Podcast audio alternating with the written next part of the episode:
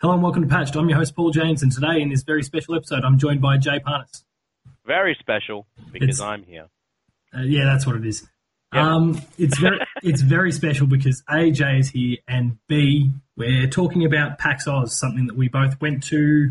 What is it now? About a week and a half ago, Uh, not to date the episode, but yeah, it's been about um, that. and Bit over. Thoroughly enjoyed. And in this week's ep- uh, special episode, we're going to talk about all the different things that we saw, that we played, that we did, experienced at PAX Oz. Um, we're doing this thing a week and a half after this fact because our voices have only now just recovered from PAX Pox and Yeah. large amounts of alcohol that were consumed at various social events throughout. So bear with Plague. We got hit by the plague. Yeah, the PAX Pox and all that sort of rubbish. Yeah, it was rough, Um, rough time. So maybe before we jump into the games, we'll talk uh, the things we played and whatnot, the show floor specifically. Um, you rattled off a few things just before we started there that you kind of took a look at while you're down at PAX, like speed running and whatnot. Oh, Tell me a yeah, little well, bit about like I mean, in, in terms of PAX as a whole, um, it's a it's a interesting vibe, I guess. It's it's definitely changed over the years.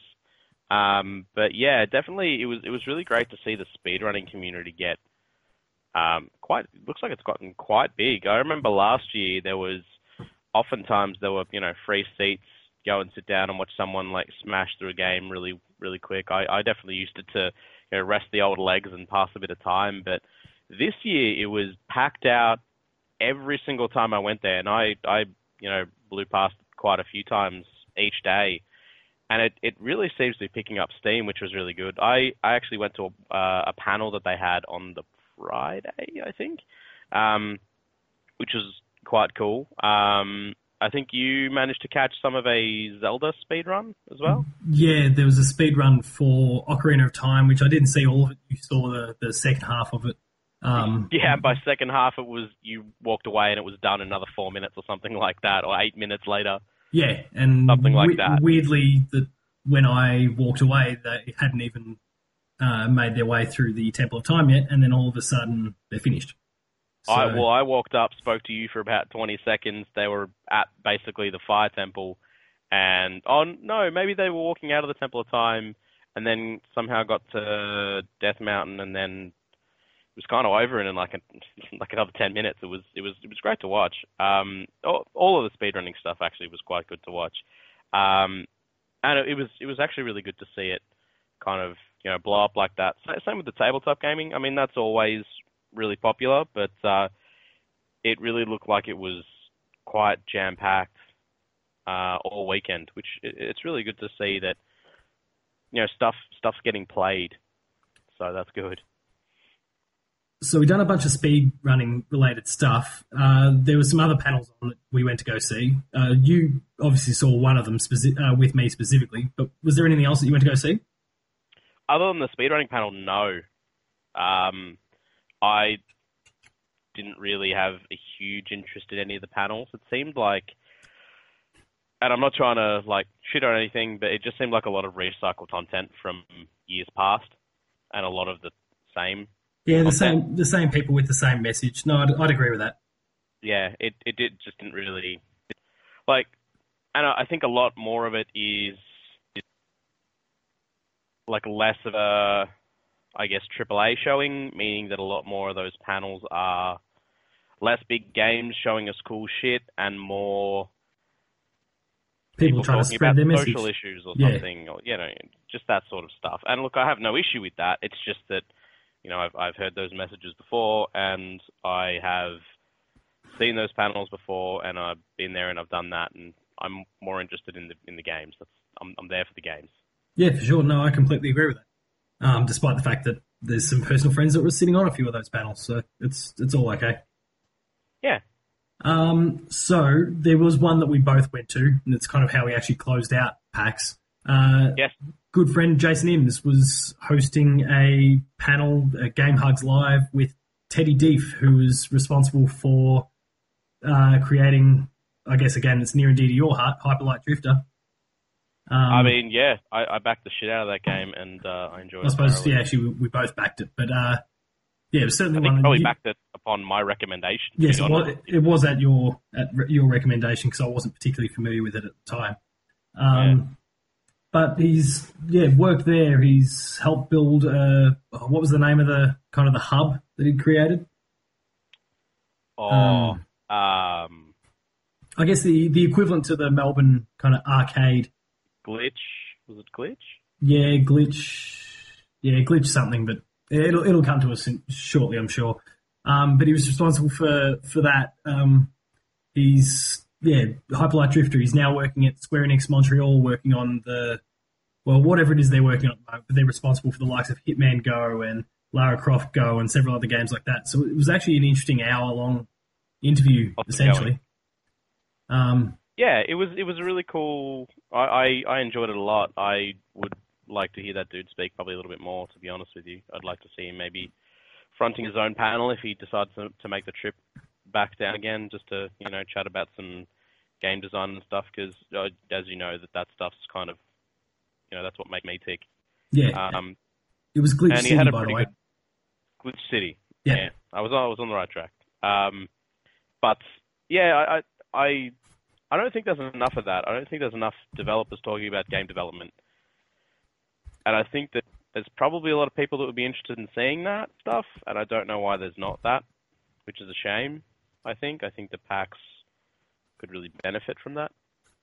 Uh, So, No, well, at least I'd- our PAX. I don't I don't know what it's like uh, over the pond, but Well, it's it's a lot easier in the US to get big panelists, be it AAA people or indie, just because it's so much closer to home. It's so much easier for them to work with. So that's true. that said, we do have a lot of local talent, and like, it's a good opportunity for them to get out there too. And it doesn't seem to be happening at the moment.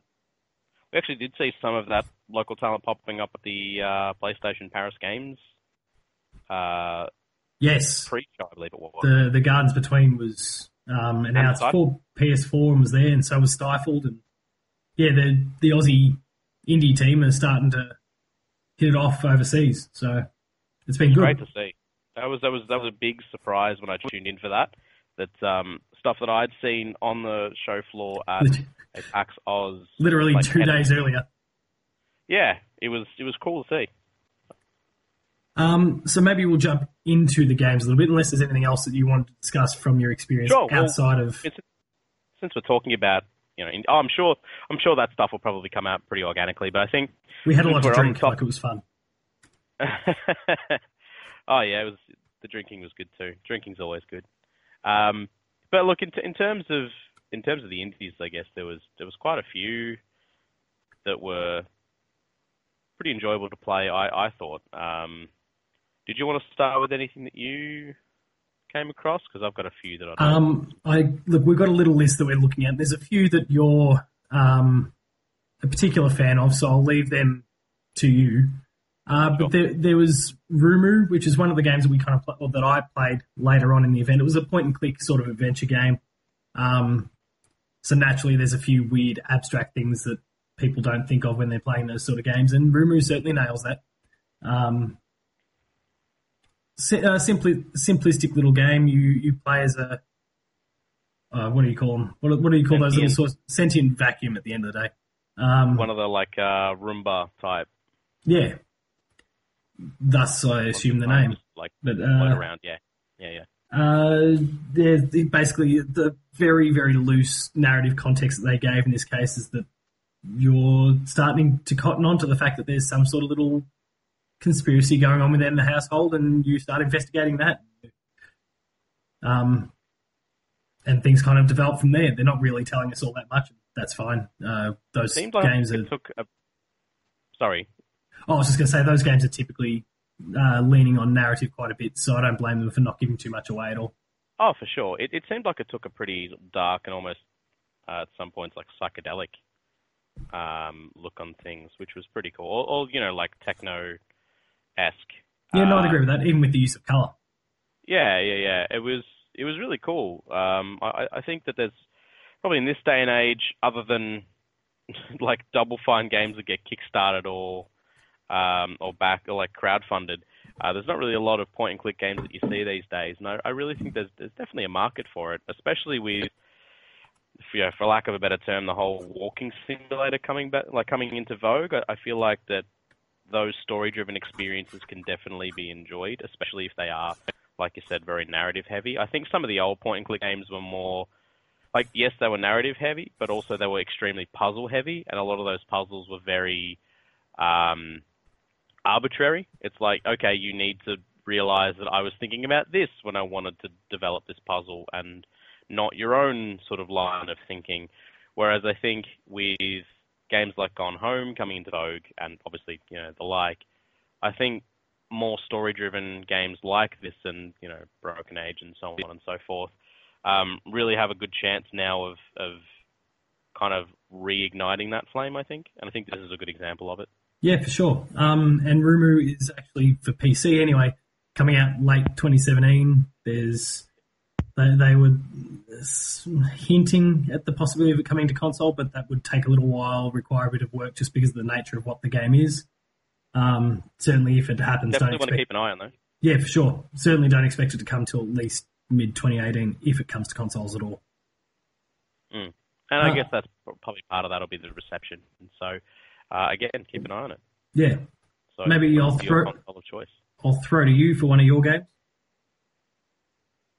Uh, yeah, well, uh, one of the ones that I saw that I really enjoyed um, was one of the IndieK uh, winners, uh, which was Sky Noon.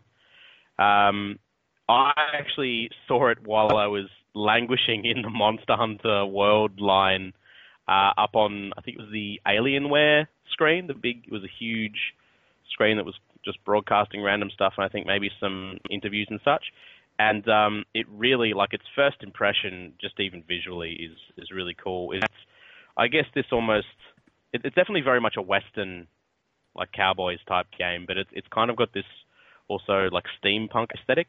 And the way that the game plays is that it's like your weapons don't deal damage, but it basically because you're on an island in the sky effectively.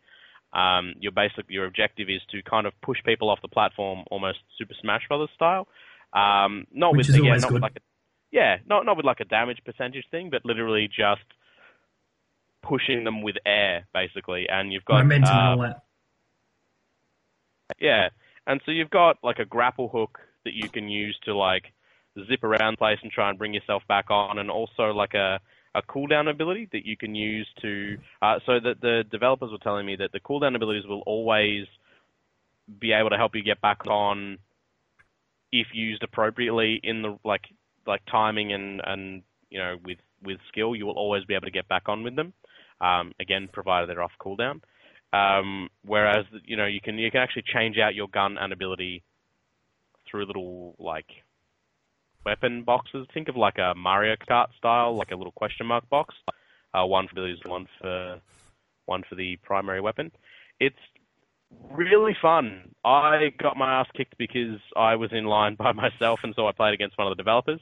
But it was still, it was so much fun. I did not even realize that there was a timer involved. Like it, it kind of like in um, a fighting game almost.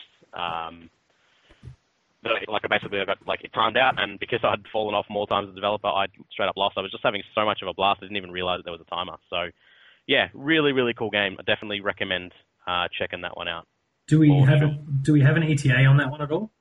Uh, I he may have said that. It's obviously it's been a little bit from that. It's slipped my mind. Um, I'm not too sure to be honest with you. That's right. We can work it out.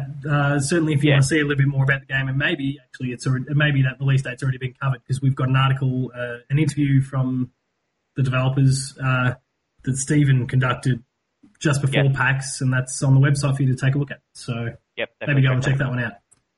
While you're at it, maybe check out another game that was also from the showcase that we've also got an interview for up on the website, Projection, which was actually situated right next door. Um, and it basically Melted your brain. melted my brain a little bit. Um, it takes takes a little while to get used to. Um, basically, a light based puzzler where you've got to manipulate the light to create shadows. The shadows, if you have them arranged in the right way, essentially allow you to then jump on top of those shadows and make your way throughout the, the world, completing little puzzles Yeah, as you go. And yeah, Creating platforms by using like light to create shadow. Yeah, like shadow direction. So like close to the light. So you, you basically control the playable character and the light source, so you can kind of put both where you need to. And it kind of had like a um, almost like an Indonesian shadow puppet vibe to it. They, they certainly spoke about how they drew on a range of different cultures um, Yeah. to inform the art design, and it really it really showed. Like you like you said, you could see Indonesian, you could see elements of various other Asian and Indian sort of backgrounds. Mm. Um, from time to time, you could see some European influence. It was it was really kind of really kind of cool what they were doing there in terms of the visual Yeah. style. And then yeah, it was a nice head scratcher as well in terms of what they were trying to get me to do and how, how do I get the light in the right way so I can get to this platform and then pull this lever so I can get back. And like, it was yeah, it kept my brain going. It was good. Yeah, it was uh, it was great to see the the dev roasting you a little bit with um, you kind of smashing your head against some of the puzzles. It Well, was um, I think he figured he uh, he's seeing a player two shirt. He can probably go after me a little bit because the article was already on the website, so there's no taking it down by that It- point. That's true. That's true. Um, no, that that that were good fun. They, they, they yeah, it was, a, it was a good time. Like the game was really good, and uh, and they they definitely showed it off um, a lot better than some of the other games were showing off. That's for sure. Yes, they were great to work with, and there's some others that I won't mention at all today who were really quite poor to work with, Yeah, which was a shame. was. Uh, even if their game looked cool. Jay, I'm going to throw to you for two games here. Oh, yeah. um, two that you were particularly keen on, and I, I was too, but certainly you were. Oh, Um, I think I know which two you're talking about. Yeah, I'm going to talk about Dusk and Amid Evil. Yes. So these games were at the New Blood booth, which I found out after the fact are, I guess, a publishing group, kind of like a mini Devolver almost, I guess. They've got a few games coming out this year, but these two in particular, um, Dusk looks like, well, both of them really look like a almost like OpenGL 3D style first-person shooter of like of old, like of They- real old. They both struck me as both very, very old school id sort of games, Oh, for sure. Well, Amid Evil, especially in Medieval. Amid Evil is Doom. very much inspired by nah Heretic, um, which is similar. I mean, I'm pretty sure Heretic might have ran on the Doom engine back in the day, but basically, it's yeah, it's basically an old style first person shooter, except you're using like magic based weapons instead of the gunny shooty sort. Um, and it it was it was great to watch. Like it, it definitely had that vibe of like go collect a key, open a door, then more enemies will pour out, and you got to try and you know flick between all your different weapons with your different like mana instead of bullets. And it was like there was one especially cool moment where the dude had like an ice mace that I'm pretty sure you remember, where he just basically was shooting out icicles and like nails and enemies to the wall. It was it was pretty awesome, and it just just its look, like it, it looks like one of those old games, and it handles like one of those games, and it's just like it just looks shit hot. It's really cool. And then Dusk, on the other hand, um, I've done a bit of research on it since. It does look like it does have a proper like story mode to it, but what they were showing off was basically just the like waves of enemies, and you you basically roam around and kill them in this kind of smallish environment, I guess. Um, and yeah, again, that one was very much a first-person shooter of old, less less um, I guess fantasy, more just straight up like shotguns and pistols and like almost a demonic vibe, like a demonic crossbow and exploding bolts and rockets and shit. It was yeah, it was really frantic. It was really cool. It was it's it's the kind of first person shooter you want to like give yourself RSI playing. Um, it, it reminded me a lot of like the kind of vibe in terms of gameplay that Devil Daggers from last year, this year, um, definitely I'll made say, me feel. I'll say it was last year from when Yeah. you, from when you were talking to me about that. Man, I'm getting old. Time's tough. Um, but yeah, ba- basically it's like that kind of gameplay. Like if you if you've seen and heard that, uh, and I definitely talked up a storm when that game came out uh, about it.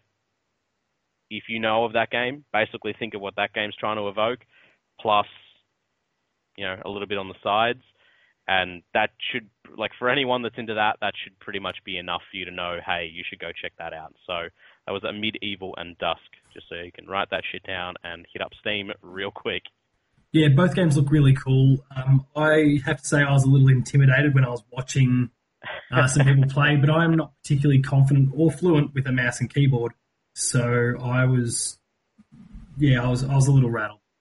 Um, but the games themselves look really really cool, and I'm hopeful that somewhere in the future I get a chance to play them properly. Yeah, for sure. I mean those those sorts of games, yeah, really really cool. Um, even uh, so I guess Amid Evil kind of also reminded me a little bit of a game from a couple of years ago now, um, Ziggurat. Uh, more in the like combat gameplay, like the this you know, circle strafing, first person shooting, and the the magical based weapons rather than the roguelike stuff. But that does lead me into another game that I initially saw and pulled you to uh, later on in the show, uh, City of Brass. Did you want to have a bit of a word on that? Because that was a time where we actually did get you playing in a mouse and keyboard setting. Yeah, and man, did it uh, did I struggle a bit. But um, at, at the same game, time, that game pulls no punches. It pulls no punches. That's for sure. At the same time, despite the fact that I was really really struggling to play the game, I was enjoying every moment of it, and I was insisting to them that when the game comes to consoles, I'm sold. Um, and, and to be fair, when, when when you say struggle to play, it wasn't that the game controlled bad. It no, was... I controlled bad.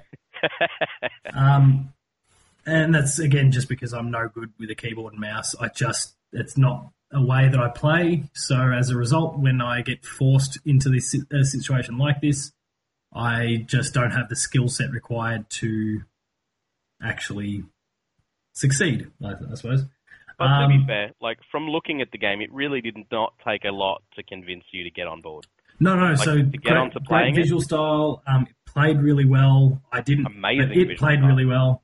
Um, it was lovely, doing some really really cool things, and uh, yeah, it left me quite happy to fork out the cash when when the game finally releases. To, to touch on a, a bit about year. what the game actually is, it's uh, it's one of those you know rogue-like, rogue-lite style games where it's you know permadeath and all that sort of stuff, run-based game, um, and it's first-person melee.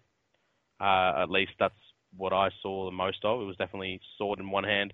In the other hand, there was a whip, um, which was really cool because uh, they really went to lengths. I found, and I, and I, did have a bit of a chat to the developers about it, uh, in terms of making the whip have more than just your cliche use, like just the you know stagger an enemy, run up and hit it. Like there was there was so many uses to that whip. Like you could bring items from a distance, grab gold from a distance, you could trigger traps so that you could then run through them safely um, without having to stand on the death pit, like that type of stuff. Um, and you could also location-based targeting on enemies. So if you hit them in the head, you would stun them. If you hit them in the in the legs, you would like knock them to the ground. And you can run up and wail on them while they're getting back up. Um, it was yeah, I I liked that a lot. I, I found that I think that they really went to uh, to great lengths to make that play really well, to make it have a good distance on it, I yeah, I was a big fan of that game. I, I walked away really, really impressed. And they said they've only been working on the game for about like 12 to 18 months or something, and they're releasing early next year. Yeah, and then the the they're in early access now. They're in early access now. They're releasing early next year, and then the turnaround from that early, uh, from release next year to to console, which is part, all part of their plan, was then only going to be a few months. I'm wondering yeah. if they're not being a little bit ambitious in that particular space. But I mean, if they're not, then that's real promising. I mean, we were we were seeing the fruits of that. Like you could see that there were um, from the start of the game there were portals on the side that were showing like ender like later level stuff. So it it looks like they've really put some time in. Yeah, and it seems to be paying off. I'm really happy with what what I got to play there. You're really happy with it. It seems like a really promising I, game going forward. Yeah, again for me, who was I, I'm a big fan of. Um, like I said before, Ziggurat, and they, and they actually mentioned that you know, they do have plenty of inspiration, uh, and that was definitely one of them, um, which they, they weren't necessarily forth. Or they said they wouldn't be forthcoming with, but since I brought it up, um, they they did mention that that was one that they did take a look at, um, and you you could see like it, it definitely had that same sort of fun element of like being in that first person view and like circle strafing people, which again, that's that's you you want to be doing that in first person, and again, the controls really lent itself to that. Um, so yeah, I definitely check that one out. Um, so maybe moving on from there, I'll talk about a game called Sinner: Sacrifice for Redemption, which uh, was a, I guess maybe even the name kind of implies it with a lot of games kind of taking this sort of form of late, but uh, it's very Dark Souls, Bloodborne sort of esque. Um, I mean, you'll be able to kind of talk to some of the more intricacies of it, how it differs from those. But that was certainly my first impression when I saw it. Um, and Sinner is uh, it's more of a boss rush sort of mode. There's no levels in between. There's uh, seven bosses. You can choose where you want to begin. Um, you need to make a sacrifice to each of these bosses when you take them on. So that sacrifice might be you forfeiting some of your max health or your armor or some of your stats, whatever that whatever that is, whatever that boss demands. You need to sacrifice that, and then, um, and then you got to uh, then you take one from there. Hopefully, you succeed and you move on.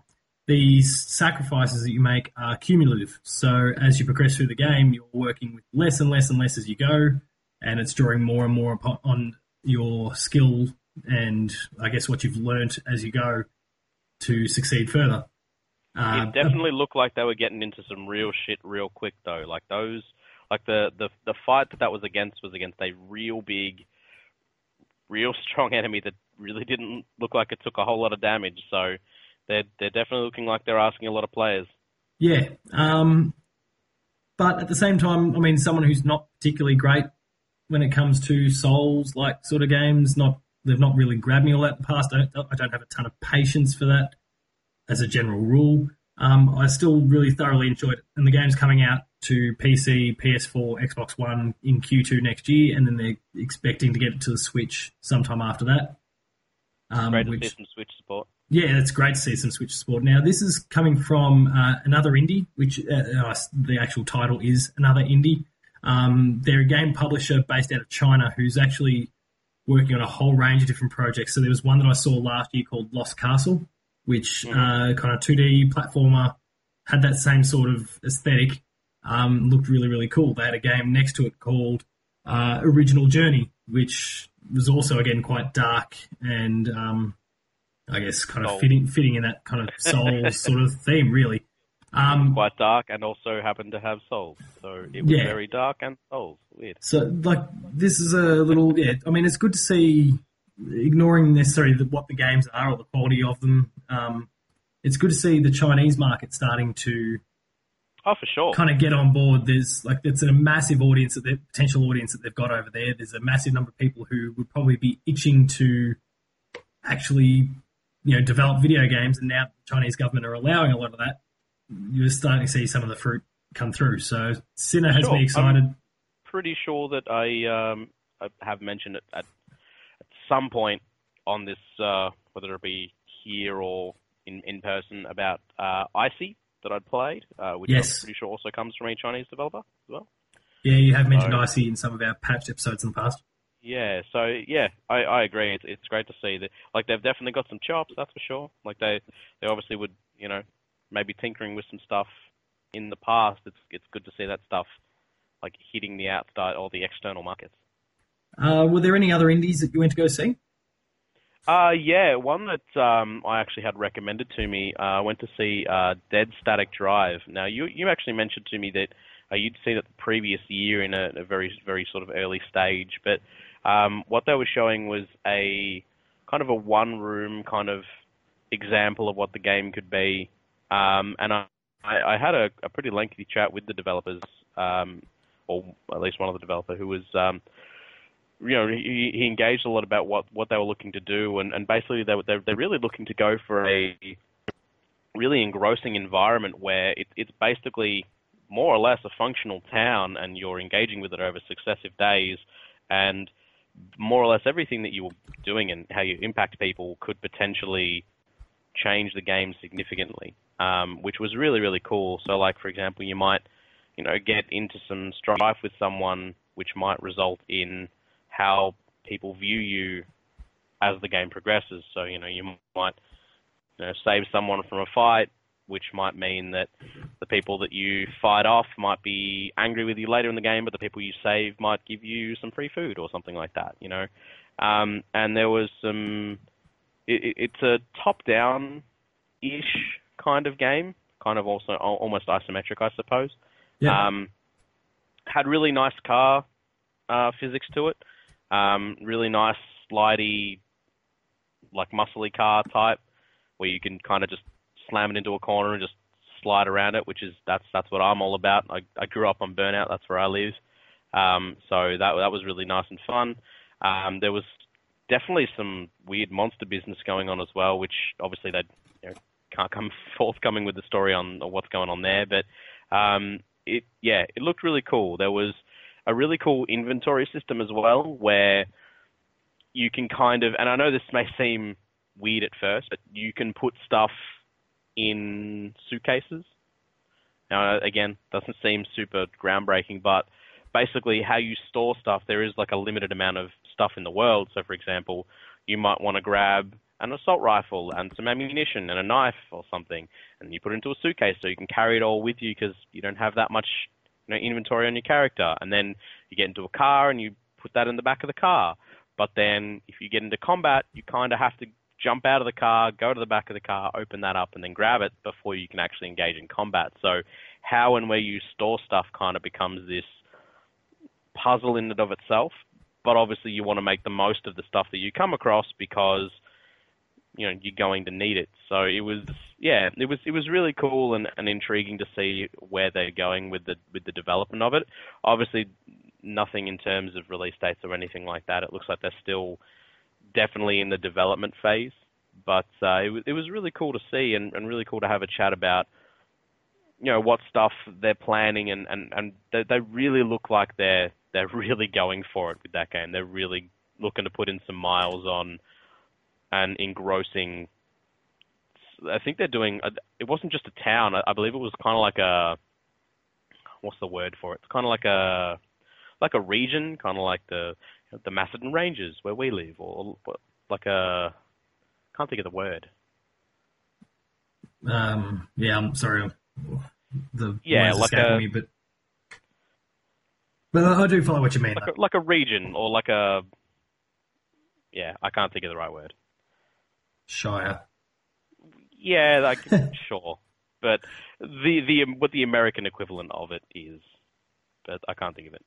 Um, but anyway, that they're going for like a like a set of towns. So if you cause some shit a couple towns over, that potentially might you know follow you along. Be noticed. Yeah. A county. Yeah, county is the exact word. Yes, correct. Yes, correct. Nice. Thesaurus.com. Um, All in yeah, my no, that, that was that was really good. Um, the game, not your thesaurus ability. That was mediocre at best. Um, but thank you anyway. So Um, Was there anything else that you saw that you wanted to have a chat about as far as indies were concerned? Well, there's or- only about two more indies that I'd want to talk about in particular. Um, Damsel, which is one that was recommended to me by a few different player two and non-player two people.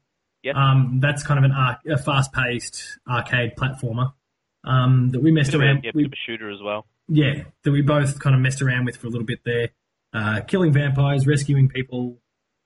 Um, It looked like it was very objective based, or at Yeah. least the mode that I played was. yeah, certainly. might have been the Um, arcade mode. I think that was their arcade mode. Uh, they did say that there was kind of a, Probably a story mode a as well. story mode there as well. Yeah. Um, but they'll reveal that more in time. Uh, the game, interestingly, was actually in the middle of a, a Kickstarter. Well, actually, at the back end of a Kickstarter campaign while it was there. Um, I think they shot themselves in the foot a little bit by saying that the game was borderline or like nearing completion when they were talking about the uh, the Kickstarter because I think that just means that no one really bought in, saying, "Well, the games are basically done, so why do you need our help?" Um, the Kickstarter was kind of designed to just give them a bit more time and a bit more funds to add some polish and and really make this thing kind of ship shape before it comes out sometime next year. But that said, I felt like for the most part it was fairly polished. There was some little um, little instances where precision kind of got the better of me, but or Yeah, it, it did feel a little bit floaty, but um, other than that, it was it seemed to be fine. Like like just a little bit of you know like the movement kind you kind of overshooting platforms or something like that through no real fault of your own. It was just a little like a little bit twitchy in that way. But other than that, it's, yeah, it it seemed to be fine. Yeah. Um, there's certainly some room for improvement still. But I really really did enjoy what I played. So mm, Mm. And, and the developers again, they were they were great to work with and talk to. They were really really Fantastic. supportive and Yeah, tried to were- give us as much information as possible. And I Yeah. thank them a, a great deal for that. So Yes, for sure. so ma- make sure you go out and support Um, and I guess probably the last one is uh, a follow up to a game that tends to get a bit of airtime whenever you and Damo are around for recordings of Patched or Games Club or whatever. Um, Party Crashers is the new game from the party golf team Giant Margarita. Yes. And it's a racing game, kind of. Um, depending on the mode you play, it's just last man standing, and others it's racing. Like they, they've they've got a lot going on there. Um, banana Definitely cars, the all important uh, banana car. Definitely using the party golf engine. It looks like. Yes. Um, but using it in a whole new way. Did you get a chance to actually play the game, or did you? I did. What do you think? Um, look, it's not It's not party golf. the the driving didn't feel great. If I'm honest, um, purely because it like it, it felt like the where you were turning, like the the, the axis was not Yeah, you described it as Anyway. being kind of close to the center of the car versus. Yeah, like if you would turn like think of like a rectangle in your head and if you would try to make a right turn, the top of the rectangle turns right and the back of the rectangle goes left uh, or like clockwise direction. Yeah, it's got that arc. I- It, yeah, it pivots on the mid, like the center of the car instead of pivoting on the front or back of the car, depending on front or rear wheel drive, which kind of didn't feel amazing or was like difficult to take turns. And for because obviously it, it, it follows the party golf model, so in the same way that uh, with party golf you can have weird shaped golf balls, you can have all sorts of weird cars that you can drive. Well, admittedly, that's that's a, a choice that you make, like in terms of how you customize the game. But, absolutely. but yes, it, it does still cause some issues though, depending on the size. For example, the size of the the vehicle, Correct. or the the taller the the car is, turning on a central axis instead of a one that a real car would use, uh, results in immediate flipping of that car, yeah, and their their engine didn't support that super well. Uh, in there was some weird like driving on the side and then flipping back up onto the wheels and then as if it never happened, kind of like that weird kind of magnetic thing that you see sometimes in video games where it like is weirdly attracted, like the wheels are attracted to the road and it will overturn until they're back on the road. That that type of stuff. And again, like I said, I, I come from like a like I I used to play a lot of racing games back when arcade racing still existed.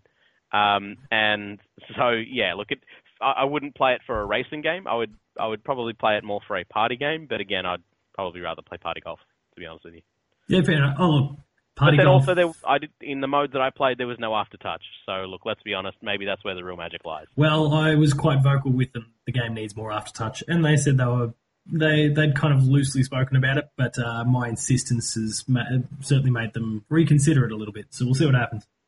Um, they're they're a team based out of Tasmania, so and they were actually fantastic last year when they were looking to promote party golf at the time. They were hanging out with us whilst we were drinking on the fr- on the Friday night. Really good fun to talk to there, and great fun to uh, talk to again and work with at PAX. So Yeah, again, what I'm saying is nothing a slight against them or any of their work, um, but It's just got some work. It's in development. move, yeah, move the rotation axis uh, to the front of the back, and I'll be fine. I'll be Yeah. happy. So it's only a little bit of polish and Absolutely, be, yeah, be right to go. for sure. I mean, any game in, in the middle of development's likely going to have quirks like that. Yeah, for sure. So that kind of wraps up the indie game side of it, and we'll keep the AAA portion shortish just because, well, there's lots said about many of these AAAs anyway. But Jay, Dragon Ball Fighter Z or Fighters or Was where I spent a lot of my PAX. Yeah. Um, so tell us a bit about it. oh, it's so fucking good, dude. Like, it just, like, it feels so just, like, it just, oh, mate. I just don't even have words. No, it's, it, look, it's just, it's so Please much do. fun. We are on a It- podcast, right? Yeah, yeah, fair enough. Um, it it plays really nice. It's super fast. It's super engaging. It's like it looks amazing. Like it's like it's stunning to look at. Even those who are not into fighting games or even into Dragon Ball at all, um, you got to admit it looks stunning. And it was just like I just kept like I would I would finish a match and then go to the back of line and play it again. And the line was not all that long. It was very regular because the games were going through so quickly. It was just for me, like I, I had circumstances where I'd play three, four matches in a row because it's just so much fun. Like there are a lot of fighting games, and look, to be honest with you, look, I'm playing in a setting where the likelihood is that a lot of the players there were not, you know, super proficient fighters. Super, yeah, exactly, yeah, and that may have been fun for me because I, like, for me, I didn't really have a grasp of what I was doing because I don't really play a lot of the like tag team fighters because it is a, a a team of three fighting game. Um, and you know, I didn't really know any of the move lists or anything like that. They didn't really. There, there was not a lot of that they showed off. There was like a little, like, piece of paper that kind of had a couple of the characters, like a couple of a couple of the characters' moves. So it wasn't really super extensive. Um, and kind of, if, again, if you're playing against people who don't really know what you what they're doing and same with yourself, chances are it's going to devolve into button mashing, which means you're not really going to have a lot of time to be practicing your quarter circles and stuff like that. But all of that aside, it was like it has a lot of fan service in it. It looks amazing. It plays amazing, and I'm super excited for that game when it comes out next year. And yeah, it was probably my like my game of the show just because it was just so much fun and just constant fun. Like it didn't matter whether it was like the first game I went to on Friday or like one of the last games I played on the Sunday, I had as much fun. And even when I was playing against the computer, trying to just nut some stuff out for myself, just it was just so much fun. So super hyped for that game next year. I mean, I'm not a great fighting guy, uh, fighting game person, but I mean, maybe the maybe the IP it's based on has kind of got my. Uh, if you're even mar- if you're even marginally interested, like let's let's make it happen. Yeah, we'll, we'll make it happen. I'll just have to learn. Oh, it's just it's really good. Don't worry, I'll teach you how to throw fireballs. It's fine. It's. I mean, well, in, in Dragon Ball they've got a button for it, but that's not the point. The point is, fuck, this game's really cool, and you know what? Like there was there was plenty of other fighting games represented. There was Injustice was there, Marvel vs. Capcom in, Marvel versus Capcom Infinite was there. There was all sorts of you know, Street Fighter Five that was there, and look, I I like me some fighting games, but man, I couldn't give a fuck about any of that other stuff. Like it was all Dragon Ball Fighters for me. No, that's fair enough. Um, yeah, so that's out in January, so it's not too far away. Yeah, it is. I'm so hyped for it. It's the best.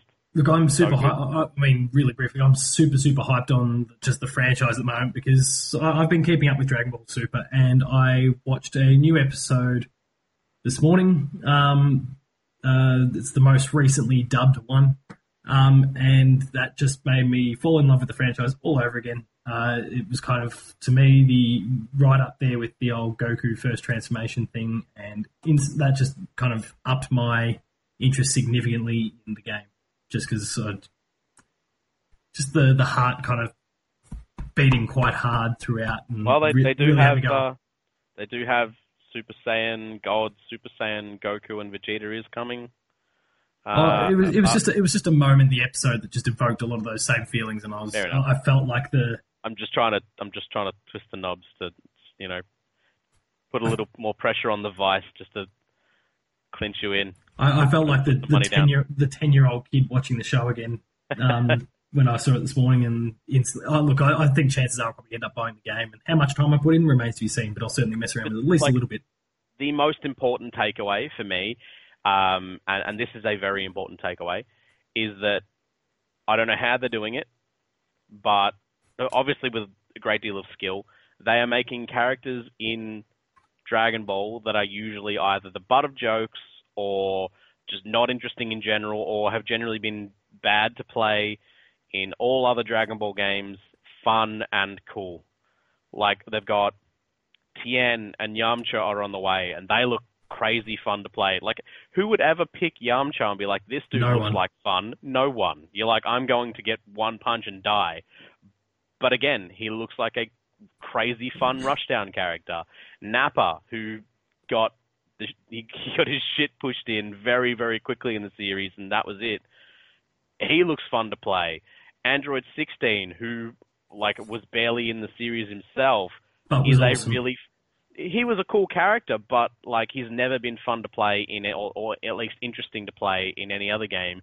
Is this really fun like brawly grappler character who's got some really cool shit. He actually has his like one of his supers is literally he grabs them and he actually uses the bomb technique that oh, like, you know, in inside series- his body. Yeah, okay. that's right, and it, like it's like pre-bomber taking it out or whatever, and so you can actually you'll kill the other person no matter how much health they've got, and it will take you all the way down to one health.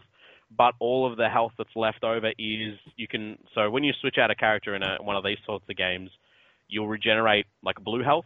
So like your health bar will go down when you take a hit, but there's also a secondary health bar behind it that if you swap out, it will regen up to that point.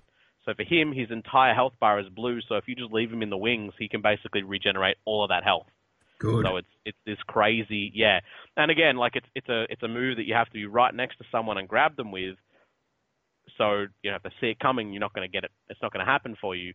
But it's just this really cool. Like there's so much interesting like fan service in that game. Like one of Frieza's moves, he throws the two like pinky purple destructo discs and they go off screen and then they come back on screen and if you stand still they will hit Frieza and take damage. So if you are playing as Frieza, you throw them at your opponent and they might hit them and then they'll come back and if you don't get out the way they will deal damage to you very much like how they did in the show. Like just just cool little things like that. It's just they're doing such a great job with it. Like it's so interesting and amazing.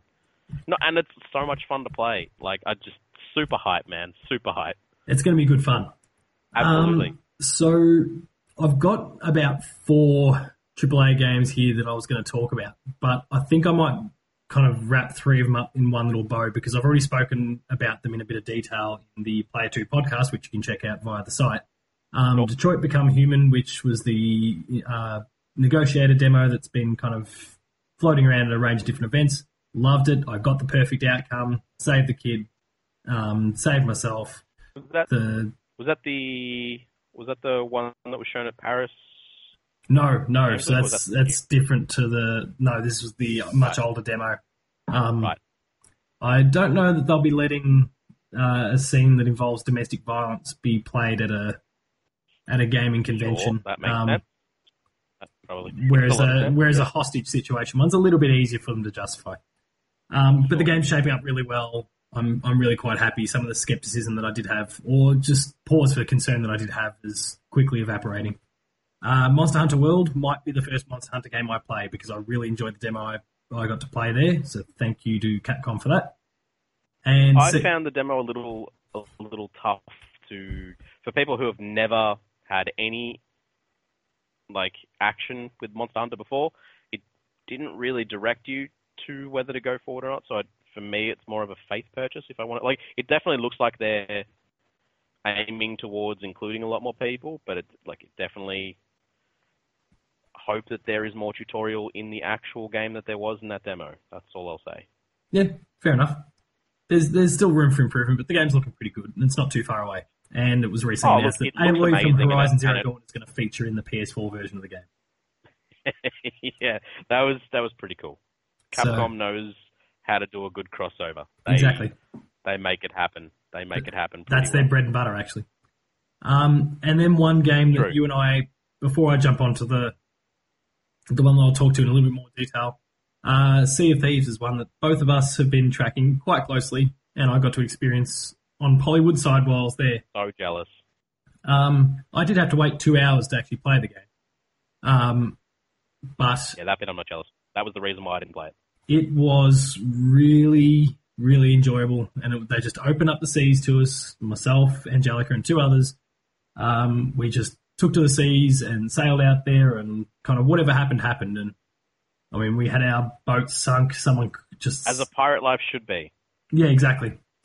Um, well, certainly something that I kind of put out straight away on social media after after I played it is that I'd gone into Sea of Thieves, and I can re- uh, rest assured say that a Pirates Life is for me. So, um, uh, look, Hey, I, I'm was out there. so I'm already on someone someone rammed our ship, sunk it, um, but not without me having put, popped a few holes in their ship and sunk them, them as well. Uh, the, look, very simple mechanics in some in some ways, but working as a team is going to be key. We were a team of four on our on our ship there, um, and while some people, like one person, was uh, taking the the wheel, um, someone else was in a, in another room looking at the map and being and kind of calling out directions to who, whoever was behind the wheel. Um, you know, I'm running around th- uh, lifting, uh, raising and lowering the anchor, and the sails, and all that sort of stuff to get us going. In the meantime, Angelica's running around loading up the, uh, the cannons with cannonballs, um, so that when I did find myself in that unfortunate situation where I was on the boat completely on my own, um, and being stared, uh, staring down the barrel of a ship coming my way, full of a, a team of four, uh, I was ready to fire away and sink them. Um, so there's a lot kind of going on in, any given moment, and it's really cool how it's coming together. I'm I'm really bullish about how this game's kind of playing playing out at the moment. Um, I'd love to know if there's a little bit more of a campaign or story sort of aspect to it, but to this point in time, Direction. yeah, uh, maybe maybe what we played is kind of a standalone open world sort of just go for it, have fun thing. But I'd, I'd love for there to be a campaign as well. Um, we'll see what happens in that space though. Sea of Thieves is looking awesome. From what I, from the vibe that I was getting, um, a lot of people came away from that saying that it was amazing fun, but they were all, like they were also scared that quick matchmaking online might be the end of that game. like it might not be super good for that game. But to that, I would basically say that like it, it works in a lot of other multiplayer games as well. I mean, you've got you know your, your team first-person shooters, and then you've got your games like Overwatch, which are team collaborative games. I think it'll probably do quite well. Yeah, I think if you're Um, worried about it, find yourself a good community to be involved with. The Player Two community will always be there, um, and there's a bunch of other communities around the. Find yourself in one that's keen on Sea of Thieves and, And kind of it up with them. He's hoping they do something along the lines of a lot of the first-person shooters out there, like you know Titanfall and stuff like that, where they've basically just got big groups that you can join, big clans. Yeah, so that if you if you want people that aren't gonna like sink your own ship for laughs, you know, the, the type of people that would come into your Minecraft level and burn everything to the ground and then leave for lols. to be I- fair, I'd be one of those people because Minecraft is filth. Say what you like about the game, you know the sort of people I'm talking about, and that and they are the sort of people that are that that will fuck everything over. And, And I, I they, think, they would be poison to a game like this.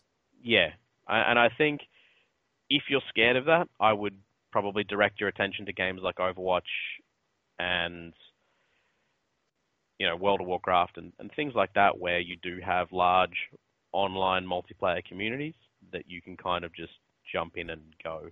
Yeah, for sure. I wouldn't Um, be too concerned. So the last game that I'll talk to is Ni no Kuni 2, a game that is also coming early next year. I believe it's the 19th or thereabouts of January. Um, Yeah, they couldn't put that game out 20 days earlier for my draft, for fuck's sake. yeah, bad luck. Um, you've lost anyway. It's it's cool. You're cooked.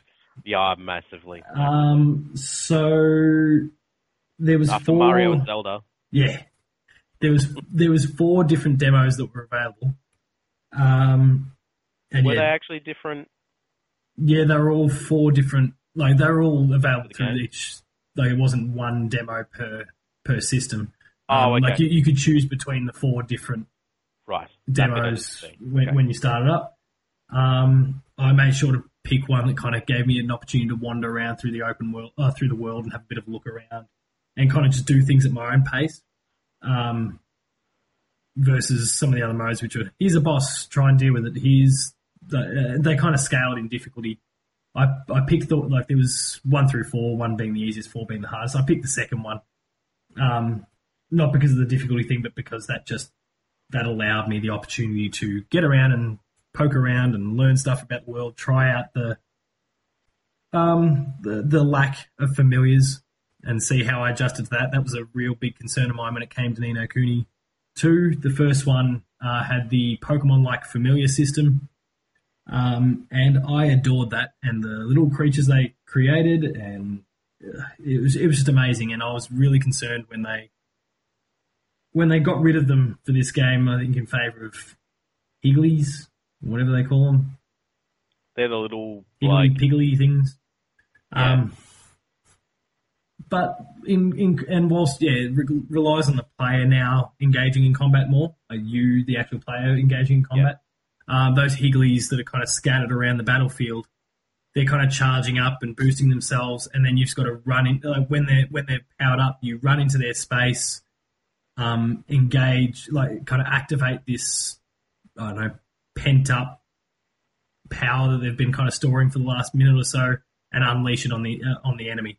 And you kind of pick and choose whichever ones you need. They all have different abilities. Some might heal you, some might actually attack the enemy. The some might kind of like cut- a mini summon, yeah. yeah, some might cast buffs and those sort of things, and it's just a matter of picking and choosing what's appropriate for that moment combat. Um, and that's that's a layer on top of the skills that you, the player, already have at your disposal. So it, it's it's kind of cool. Um, it worked pretty well. It gelled pretty well. It took a little while to get used to. Um, it's certainly, in my mind, not as good as the familiars, but I do have that love of them as well as kind of the Pokemon formula. So it's probably me just sulking up a little bit, I guess. Um, But then they would have grown o- grown on you over the length of a game. There's no reason that this couldn't either. well, yeah, no, no. Um, so I'm still real. I still really enjoyed what I was playing. I think it's more if you put a gun to my head and asked me to choose, I'd pick the Ni no Kuni one approach at this point in time. Yeah, Um, again, you, you only saw a very small snapshot. For all you know, it might there might be more crossover later in the game or or whatever, what have you. Yeah, for There's, sure. There's definitely a lot more. I I feel like when they put more control in the player's hands than that, I really feel like there's a lot more options that they've got. So Yeah. I, I mean, yeah, at, at the end of the day, I, I love the uh, the storytelling approach of the first one. I love the characters, the mechanics, the the world. Obviously, it's a Studio Ghibli. Yeah, the the Studio Ghibli style approach. The first one was actually co-developed with Studio Ghibli.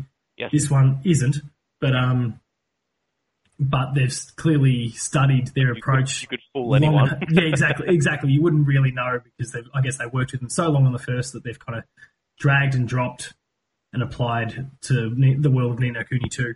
Um, they're, they're doing some fantastic stuff, and I'm really keen to see what the final product looks like. Uh, it's not like I need another JRPG in my life, but I'll I'll play this one still. Who are you kidding? Yes, you do. Yeah, but you, you add that to the, the pile that I've already got sitting in the living room. Right now, sure. You don't need it right now. and but, um, Xenoblade that's out in a few weeks. Yeah. Nino, Ni no Kuni 2 is going to be awesome, and I need that in my life, but I. Uh, you touched Persona yet? nope. Cool. Uh, Persona, Nier, Tales of Berseria, there's three just to start off. I'm about halfway through the Final Fan, uh, three quarters of the way through the Final Fantasy 12 remaster. Final Fantasy 9 got released digitally, and of course that's my favorite game of all time, so I'm playing that. I just I can't keep up with all the JRPGs at the moment, which is not something I ever thought I'd say again after last generation. Yeah. Or So- even, I guess, Maybe like, ever again. generation before that, kind of. Yeah, the PS2 was okay. Um, not fantastic. It certainly wasn't the PS1 or Super Nintendo eras. Early in its life, sure, but I think la- as it went on, Yeah, as uh, a bit. action games, open Yeah. worlds, as all those things started becoming a bit more prominent, even first-person shooters, the JRPG kind of faded a bit, and now it's surging a little bit again. And I'm really happy about that. And Ni no Kuni 2 is chief among those leading the charge, so I'm really happy. Um, yeah, all, all in all, it was a pretty good PAX. Uh, Yeah. For just for me, I, I to, to kind of wrap up from for myself, I had a very laid back PAX. I really didn't push myself to like see or do a huge amount of stuff, um, which kind of fit it for me because I, you know, I, I didn't.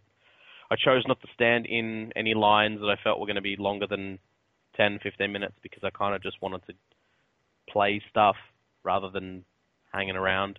Uh, I did make that exception for Monster Hunter because it was recommended um, pretty highly. yeah, Um, but yeah, certainly wasn't going to wait two hours to Sea of Thieves. I'm I'm happy to wait till next year for that. But um, yeah, it was it was it was a really cool PAX because there was. I mean, I I would prefer there to be more of a AAA presence than there has been the last couple of years. It's just the weird like- timing of the event. I don't know, like I there, there was no. I don't feel like there was a whole lot of Activision there. There EA was not there at all. Um, there wasn't much, if any, 2K. Like I just was there. A, did they have any Bethesda there? I don't think so. No, I don't, I don't recall Bethesda being there. It's just like a lot of these big companies just just choosing not to make the the flight over, which is a real shame because I mean, look, even if they're showing games that are out, like there's not a guarantee that everyone's going to pick them up day one, but you put them out there and you might be getting people buying it. It's, a bit of a shame. Yeah, absolutely. I mean, the like to put that in perspective. Mario Odyssey came out the day before PAX. The line to play Mario Odyssey all day, every day, stretched around the corner. Yeah, it was enormous. Like it was, it was three people thick. Like it went up and then turned around and then went down again, the same length of the line, and then back around again. Like three people deep, crazy. Yeah, it was it was good to see. Nintendo's looking pretty good at the moment. Oh, for sure, they're they're they're killing it. Like they are they are having a great time. But I mean, again, that game was already out. I'm just saying that it would be really nice that even if your game's out now or next month or, or whatever, Get your like- name out there.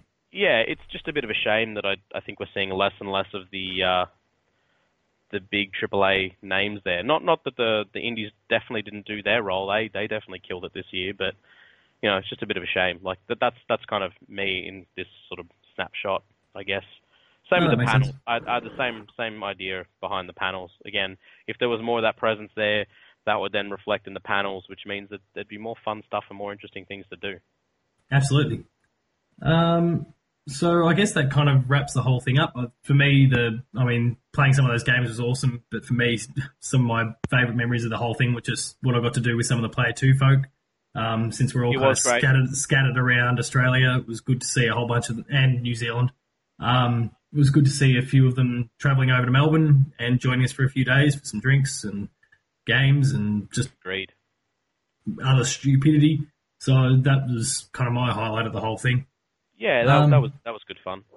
but otherwise, I think that kind of wraps it all up. So please make sure to like, share, and subscribe to the channel. Um, you got all the buttons down below, so please make sure you're hitting each and every one of them. Uh, throw some comments maybe down below. Also, let us know what some of your highlights were from uh, PAX, what games you played, what panels you know. attended, all that sort of stuff. Let us know how shit hot Dragon Ball FighterZ is Yeah, on a scale of one to ten, on a scale of 10 why to it's 10. an eleven. Yeah, that's right. So you get it. Um, Yeah, I'm, I'm, I'm learning. Uh, so also make sure to visit the website player2.net today you where you can catch up with all the awesome written content. There is the the hub still from PAX that's present. It's still being updated even as of today. Um, there's as and I mean the day we're recording, but obviously it'll be updated even when this episode goes up as well. Uh, there's still heaps and heaps and heaps of stuff going out. I can't think of any publication in Australia that did more coverage, or around the world actually, that did more coverage of some of the stuff that was shown at uh, PAX AUS. The team did a fantastic job, so please make sure to go check some of that stuff out. Um, Jay, you don't do Twitter, No, but I I don't. but I checked my email for the first time in four weeks today. how many emails were there? Oh, I've got like 8,800 emails that are unread. Um, not just from the last couple of months. I'm just really bad with emails. I'm I'm really bad with interneting. Everybody. Yeah, fair enough. I Um, I am I am either playing video games or watching YouTube, and that's yeah. the extent of my interneting. No, that's fair enough too. Uh, myself, you can find me at Paul James P2 on Twitter, the website Player2AU on Twitter. Um, I would encourage you to again visit the site uh, on top of all the features and stuff for PAX. I personally had a review go up for Horizon Zero Dawn's The Frozen Wilds DLC on Tuesday. I hit Check the embargo for that, so please make sure to go check that out. Uh, and there's a whole bunch more obviously on the way as well because this is the busiest time of the year. Um, until next time, thank you very much for watching. We'll see you later. Watching slash listening. Yes, both. See you later. See you later.